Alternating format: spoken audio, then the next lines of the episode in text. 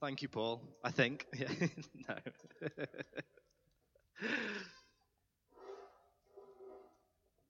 I'm very particular. I do apologize. Yeah, thanks, thanks for that, Paul. This morning, to, and as we were praising God, I really feel like God wants to do business this morning.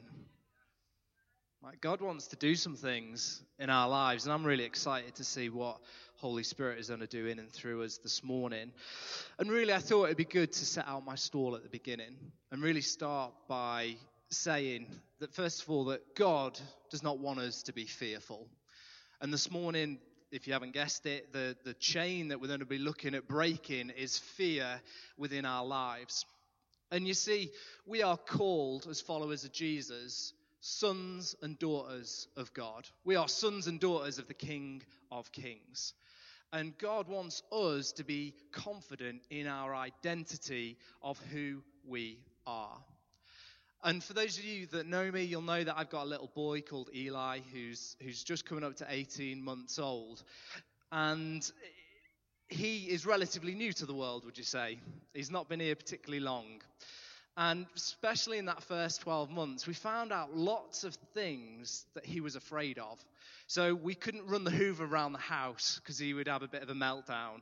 And for those of you who've got small kids, you'll probably appreciate this, but taking him somewhere to somewhere where there was a baby changing facility, hand dryers, right? Full on freak out meltdown. Whenever that noise started, he would freak out. But as a loving father, I don't want Eli to be afraid. I don't want him to be afraid of anything. And in those moments when he would have those small freak out, uh, freakouts, it was my job as his father in that moment to reassure him and to speak to him and to comfort him. And I believe our Heavenly Father is no different.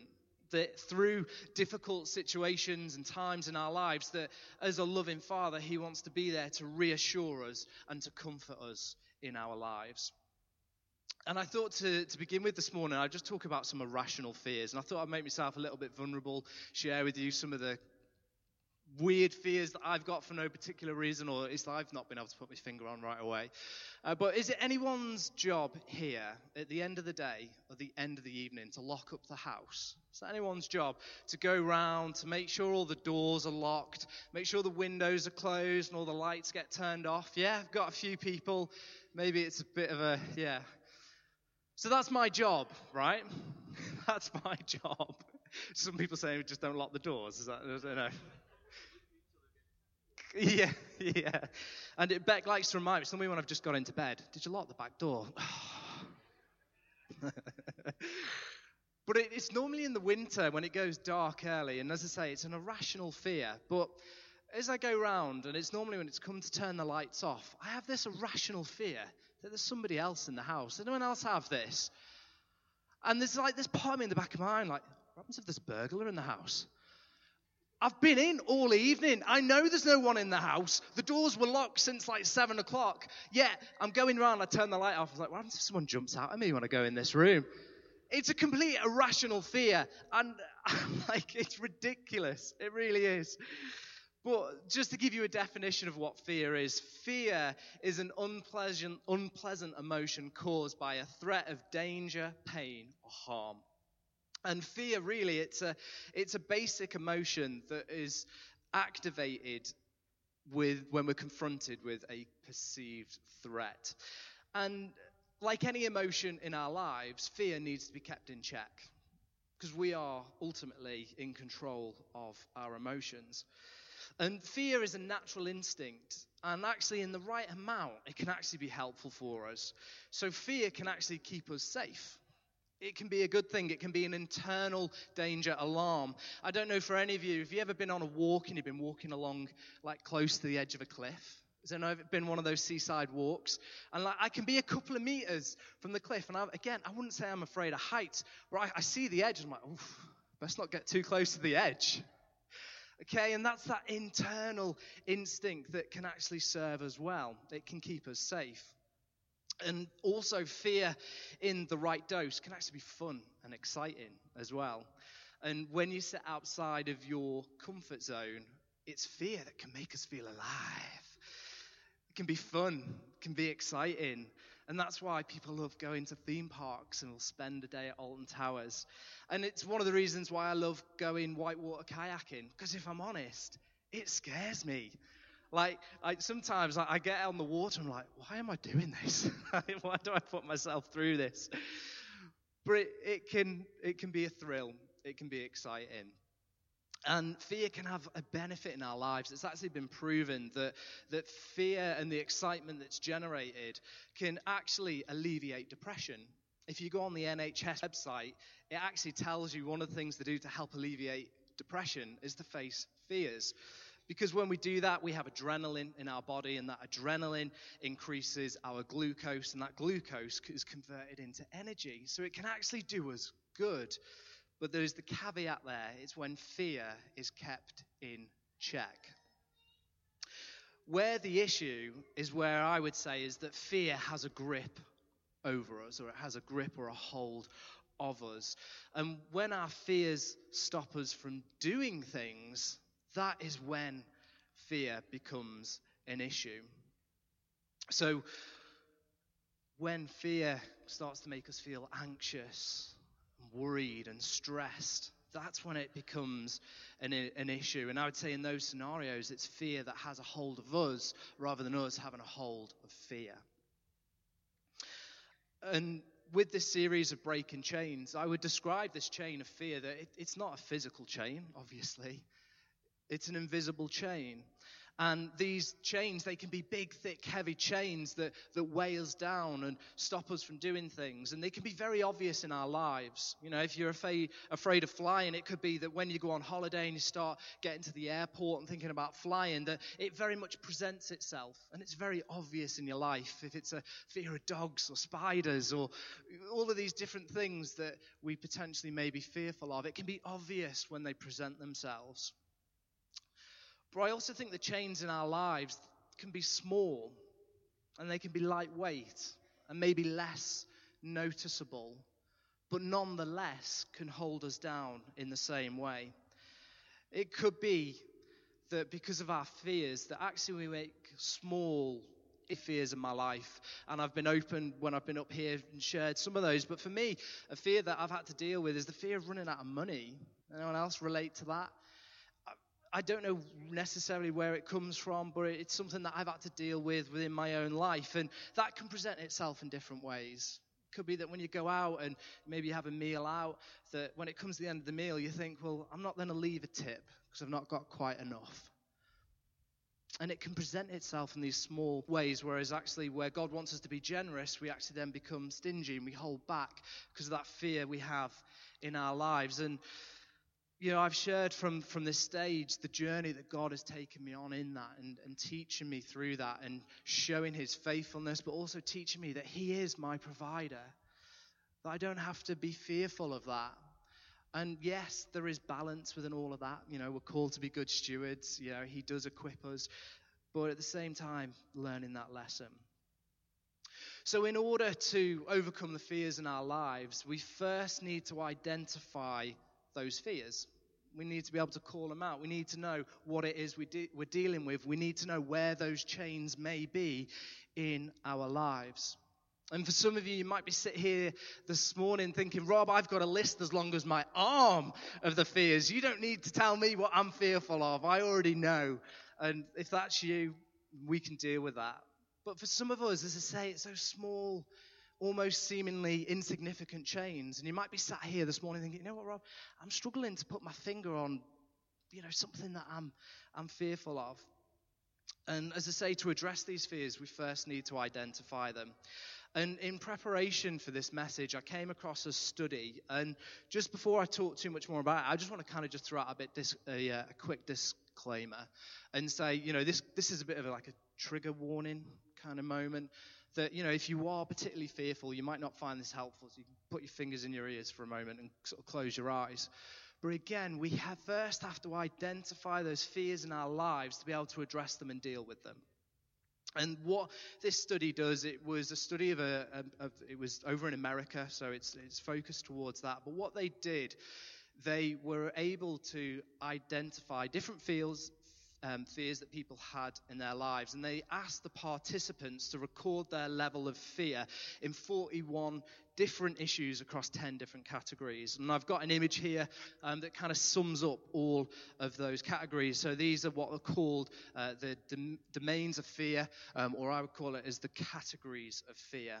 And they've summed it into these different categories, and I'll touch on some of these here. So there's the fear of crime, so potentially, you know, being attacked, um, having a burglar come in your house, yeah, um, fraud, identity theft. There's things like daily life, so fearing maybe rejection from other people, whether that's romantic rejection or a, a friendship of someone else. Um, it could be ridicule, could be talking to strangers. There's the environment, so global warming, overpopulation, pollution, there's the government worried about corruption and immigration issues. Things like the judgment of others. So, being fearful of what people might think of us because of our appearance, our weight, our age, our race.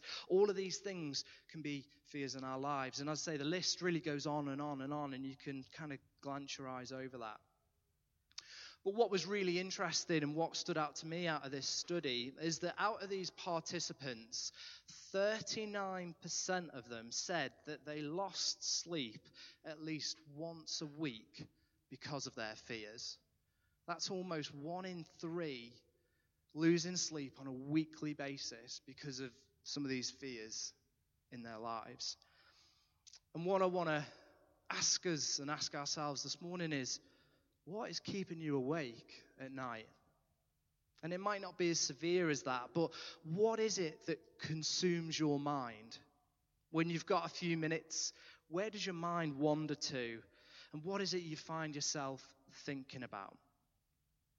Is there anything that makes you fear, feel fearful, that causes you to have those feelings of anxiety, of worry, and stress?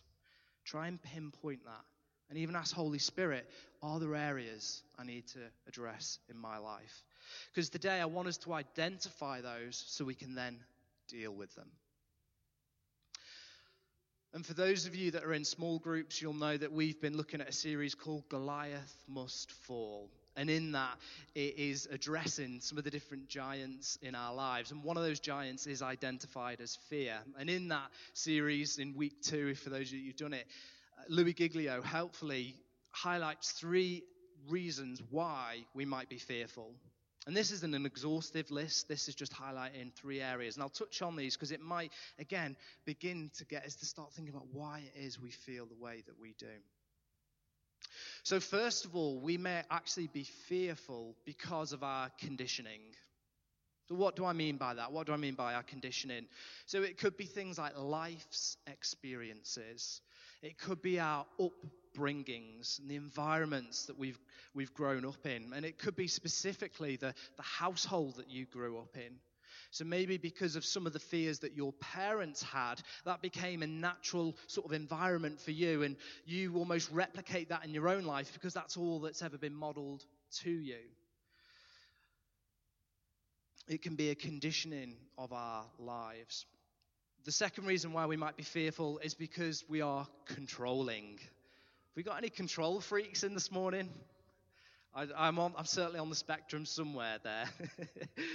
but we like things to work a certain way. We like to be in control. And that's good to a degree.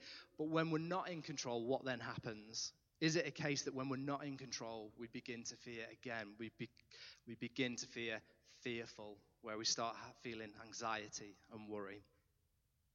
And the third reason that Louie points out that we might be fearful is because we're concealing something. That actually there's something in our lives that we've kept secret, and we fear that people might discover that secret about us. Or it could be that if people found that out, they might then look at us differently. They might treat us differently as a result of that. And it could be that there's just sin in our lives that we've not dealt with. And as a result, we can feel fearful. But also, I think, you know, I think it can be simpler than that. It could just be you've had a bad experience in life. You know, something's happened to you that's hurt you and has made you weary. And it's, it's, it's almost understandable to feel that way. But God does not want us to stay that way. He doesn't want us to remain fearful. So, for the rest of this morning, I want to start focusing on the solution. We've looked enough at the, the issue. Let's start looking at the solution. So, how does God fear with the, de- with the fears in our lives? Well, to do that, we need to look at the Bible. And what's interesting is that in the Bible, there are specifically 365 verses that have the phrase, fear not. And what I find really interesting about that is there's one there every day of the year. It's almost like that's a bit of a coincidence. But there are many verses that deal and tackle with fear. And I want to look at just a couple of those this morning. But when we come to Christ, when we give our lives to Jesus and we become a follower, we need to rewire our brains. We need to begin to start thinking differently. You see, through what Jesus did on the cross, when we came to Him, something happens within us. There is a spiritual transformation, and we're told that we become a new creation in Christ. And this actually means that we have to recalibrate our minds. We have to recalibrate what it is that we meditate on. See, fear and faith cannot occupy our minds at the same time. Fear and faith cannot occupy our minds at the same time. And we need to retrain our brains not to dwell on fears, but actually to focus on the faith that we have in Jesus. And this isn't necessarily something we can do on our own. As I say, we become a new spiritual creation. It's something that happens in partnership with the Holy Spirit in our lives. But God is so good. You know, He makes it as easy as possible for us. He, he puts people around us. He puts people that are close to us who can go on that journey with us. If you're in a small group, you've got your small group leads who you can talk to. As a church, we have a pastoral team who people are there specifically to help with pastoral issues. And I don't want to belittle the fears that are in our lives because it might actually be that we need professional counseling. That actually we need someone who's been trained to deal with these issues to walk alongside us and help us deal with these things in our lives. But today I wanted to look, I want us to look at how we should approach fear and what the Bible says we should do. And the first thing is we need to understand something about the nature of God. We need to understand about who He is. And one of those domains of fear that we looked at is about the fear of our personal future and ultimately the fear of dying. And the first scripture I want us to look at this morning is from 1 John chapter 4, verse 13 to 18. And I'm reading this out of the New Living Translation, and it will be up on the screen behind me. Let me read this out for you. It says this And God has given us His Spirit as proof that we live in him and he in us. Furthermore, we have seen with our own eyes and now testify that the Father sent his Son to be the Savior of the world. All who confess that Jesus is the Son of God have God living in them, and they live in God. We know how much God loves us, and we have put our trust in his love. God is love, and all who live in love live in God and God lives in them. Bit of a tongue twister here. And as we live in God, our love grows more perfect. So we will not be afraid on the day of judgment, but we can face Him with confidence because we live like Jesus here in this world. Such love has no fear because perfect love expels all fear. If we are afraid, it is for fear of punishment, and this shows that we have not fully experienced His perfect love. There's a lot there in that scripture. And when you read that chapter in its entirety, we only read from verse 18, it mentions love 28 times. It's the common thread and theme that's running through there. But it tells us that as proof of God living in our lives, that He sends His Holy Spirit to live within us. And in other translations, rather than using the word live in God, it uses a word called abide. And in John, um, a few weeks ago, Becky gave a message on I am the vine and talked all about what it is to live and to abide in God. But just very quickly, the Greek word that's used there for abide, it's a word called menomen. It's spelled M E N O M E N. And to remember it, I just think menem, menem, do, do. Do, do, do, do, do, do, do, do. They remain, live, or dwell. And we are called to live, to stay, and to remain in God's love.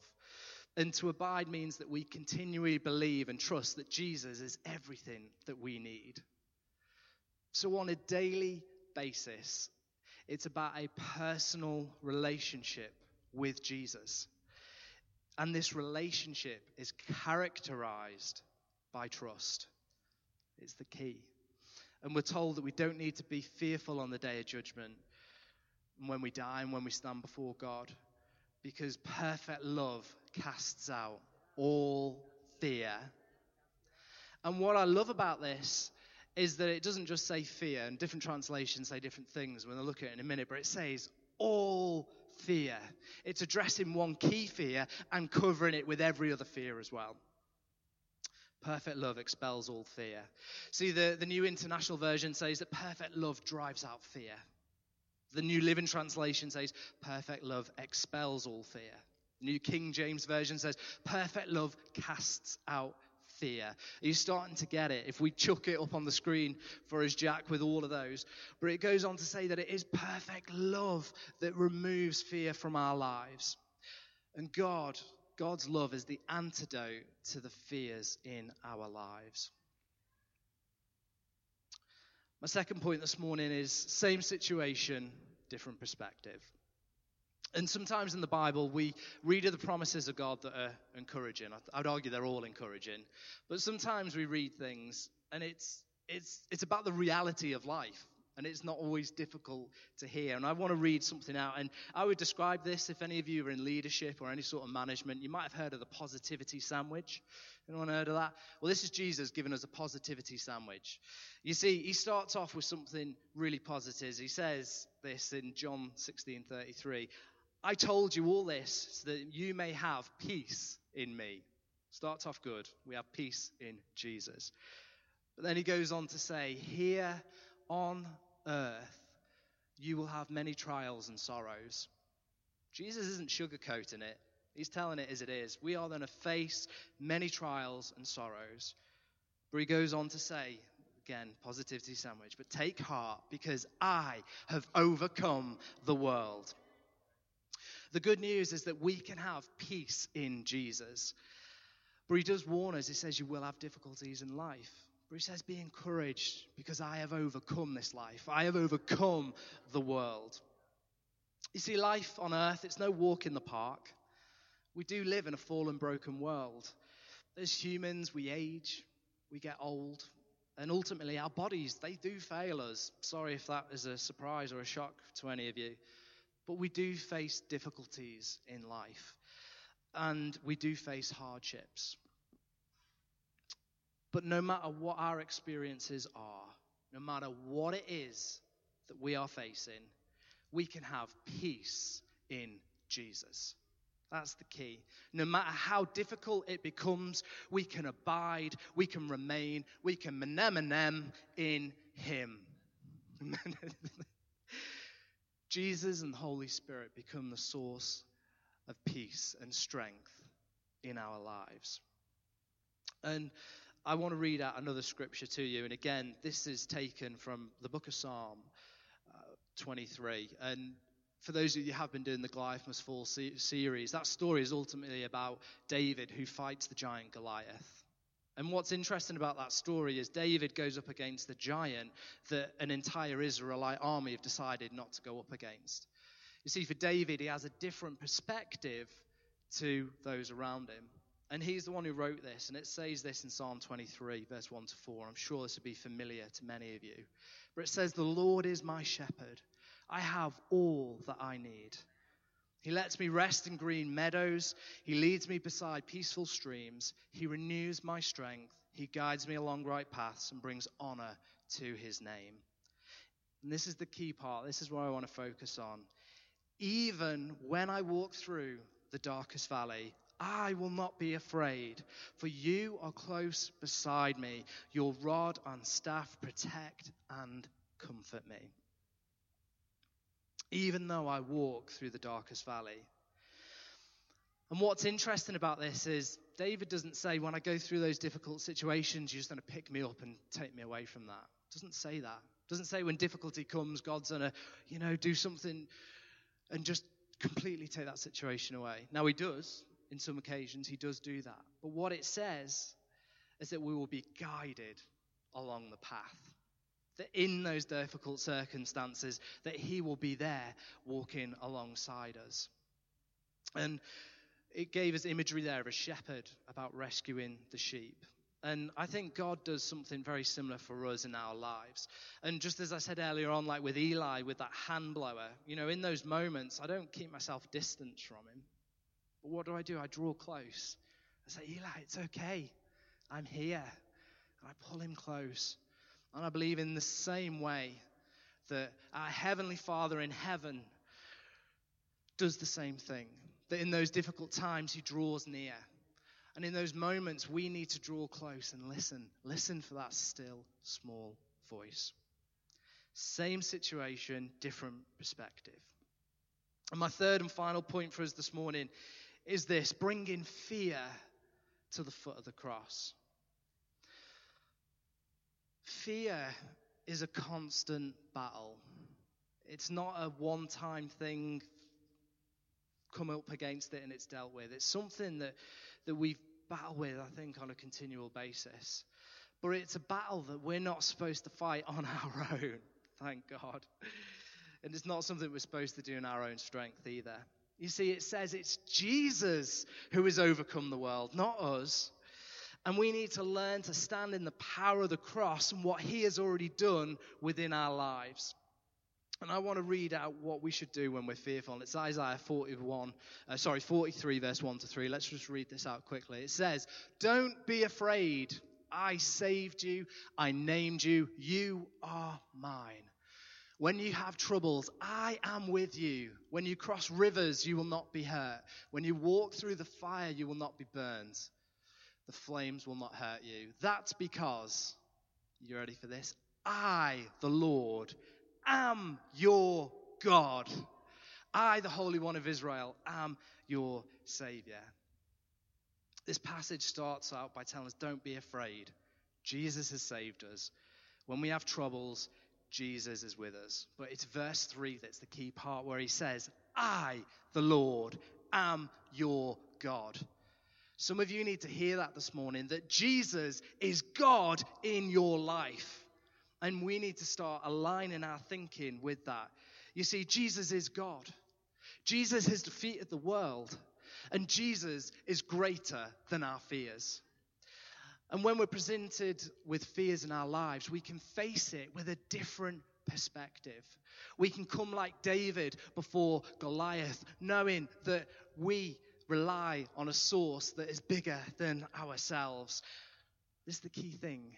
No matter how big the fears in our lives seem, God is bigger. He is God. He is Lord of all. He reigns over our lives. No matter how big that fear may seem, God is bigger. It's all a matter of perspective. I'm going to invite the band just to come up and to, to come and get ready. And while we do that, I want to I want to read one final scripture. And for me, this is the clincher. This this brings it all together. And it's from uh, Psalm 107 again, written by David verses 13 to 14 says this Then they cried out to the Lord in their trouble, and he saved them out of their distresses. He brought them out of darkness, out of the shadow of death, and broke their chains in pieces. Not only has Jesus overcome the world, but Jesus is the chain breaker. Jesus comes along with his bolt cutters, and one by one, he breaks those links, those chains that are in our lives. So, what do we do when we're fearful? What do we do when we're presented with fear? We cry out to God in our troubles. And when we do this, we're brought out of darkness and death, and we're brought into the light and the life of Jesus. And those chains of fears are broken link by link in our lives. And we need to deal with the giant of fear. We have to name it, we have to identify it first of all. But when we're presented with it, we cry out to God. We cry out to the one who has overcome the world. And then what do we do? Once we've cried out, we've given it to God. All right, what I think we do then, we lay it at the foot of the cross. And at that point, it's no longer about us. At that point, it's over to Jesus. You see, when we lay our fears at the foot of the cross, we place them into Jesus' hands. We say, Jesus, would you deal with this? Cry out to God and place our fears at the foot of the cross. So, for this morning, what we're going to do in just a moment, I'm going to hand over to the band and they're going to lead us in worship. And I want us to do something that in this time of worship, that we come from a place of faith. And we come before Jesus. And we begin to bring those fears to Jesus, where we're able to bring them to the foot of the cross. And I'm going to get up in a few minutes' time and I'm going to pray, and I want to give us an opportunity to respond to that. I want you to physically be able to respond to this this morning. That even though it's a spiritual step of placing our fears at the foot of the cross, I want us to physically do something this morning. I want us to physically move to come and place those fears at the foot of the cross. And I want to give you the opportunity that as we sing, as we worship, to come stand at the front. And this isn't about someone laying hands on you and praying for you, and that is good, but that's not what this is about. This is about you standing at the foot of the cross, about giving those fears to Jesus and taking that step to say, Jesus, I lay these things at your feet. I lay these at your feet. These fears are not mine to fight. You have already done it on the cross, and I am entrusting you with these fears in my life. So let's just get to our feet. And let's use this time to respond, to put faith at the forefront of our mind, to allow Jesus to do something incredible through us.